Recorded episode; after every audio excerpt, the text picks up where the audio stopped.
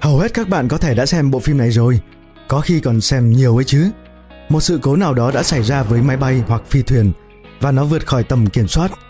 Trước khi rơi, để lại các nhân vật chính trên một hòn đảo hoang, hành tinh lạ hoặc bất kỳ môi trường nào khiến họ phải vật lộn để sống sót.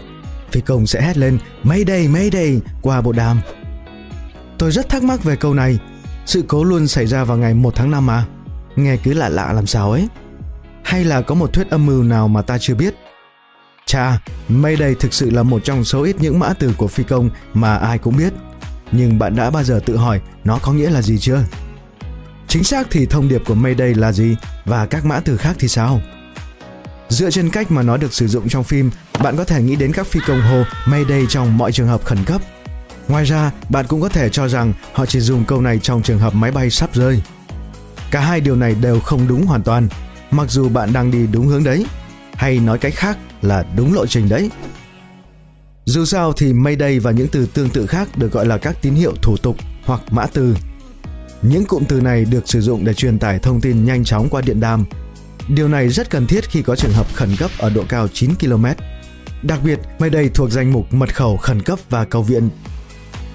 Mayday là tín hiệu nói tương đương với SOS và thuộc trường hợp khẩn cấp nhất. Nó chỉ được sử dụng khi trường hợp khẩn cấp đe dọa tính mạng xảy ra trên thuyền hoặc máy bay. Nếu một chiếc máy bay bị mất động cơ hoặc có thứ gì đó đang cháy, phi hành đoàn và đội kiểm soát không lưu sẽ cần xác định vấn đề ngay lập tức. Mayday cũng sẽ được sử dụng trong các tình huống như cấp cứu y tế, hư hỏng thân máy bay, cabin bị giảm áp hoặc trục trặc thiết bị điện tử quan trọng trong máy bay. Về cơ bản, nó bao gồm các tình huống yêu cầu hạ cánh khẩn cấp hoặc triển khai các dịch vụ khẩn cấp, chẳng hạn như xe cứu thương hoặc đội cứu hỏa. Khi trường hợp khẩn cấp như vậy xảy ra, phi công hoặc cơ trưởng sẽ nói Mayday không chỉ một lần, không phải hai lần mà ba lần qua radio, sau đó mới tới thông tin bổ sung.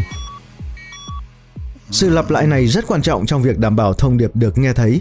Làm như vậy cũng giúp phân biệt tín hiệu Mayday thực sự với một cuộc trò chuyện về Mayday. Trong một số trường hợp, các phi công có thể nói rằng họ đang tuyên bố trường hợp khẩn cấp.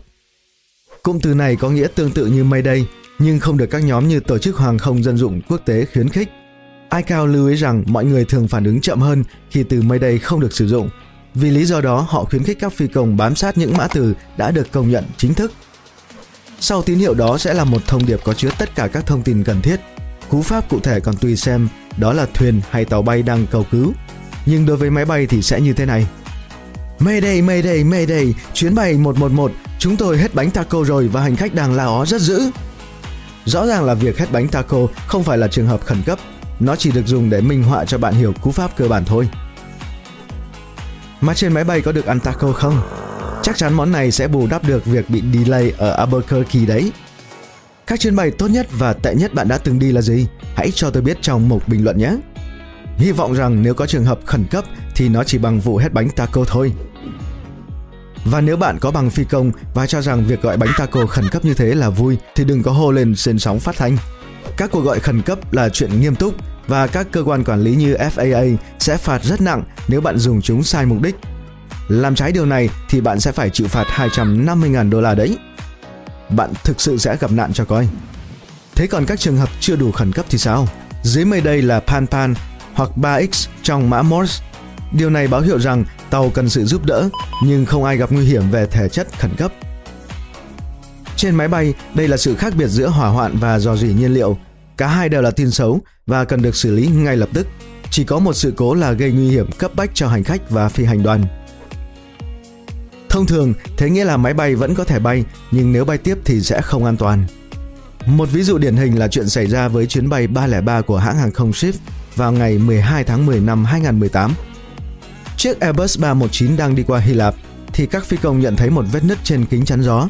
Đây dường như là một vấn đề nhỏ cho đến khi bạn nhớ ra sự chênh lệch áp suất giữa không khí bên trong và bên ngoài máy bay. Không muốn mạo hiểm để một vấn đề nhỏ trở nên nghiêm trọng, các phi công đã hạ xuống 7 km trước khi hạ cánh khẩn cấp ở Athens.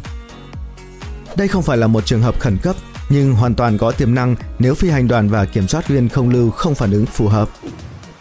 Pan Pan cũng được sử dụng khi ai đó trên tàu có vấn đề về y tế mà cơ trưởng không cho rằng đó là khẩn cấp. Trong trường hợp này, họ sẽ được chuyển qua một bác sĩ để tư vấn cho phi hành đoàn cách xử lý. Và nếu bác sĩ quyết định đó là trường hợp khẩn cấp, cuộc gọi sẽ được nâng cấp thành Mayday và máy bay sẽ hạ cánh khẩn cấp tại sân bay gần nhất.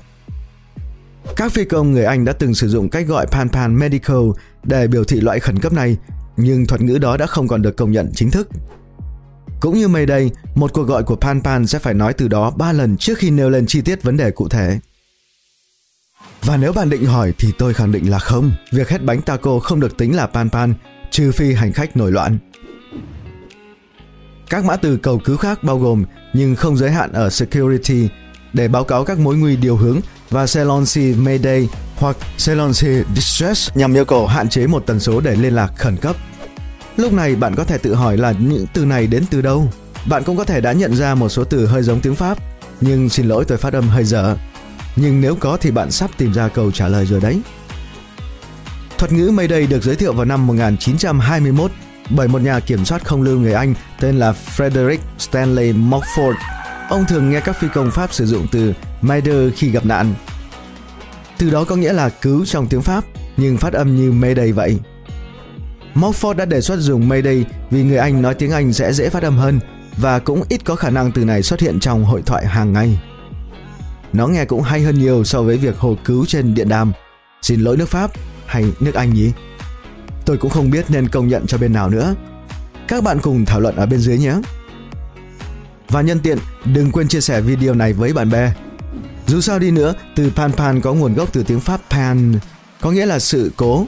Security, tiếng Pháp có nghĩa là an ninh hoặc an toàn, còn silence được lấy cảm hứng từ tiếng Pháp, nghĩa là sự im lặng. Đây là các kiến thức cơ bản về từ Mayday và những từ khẩn cấp khác, nhưng trong đời sống hàng ngày thì vẫn còn nữa.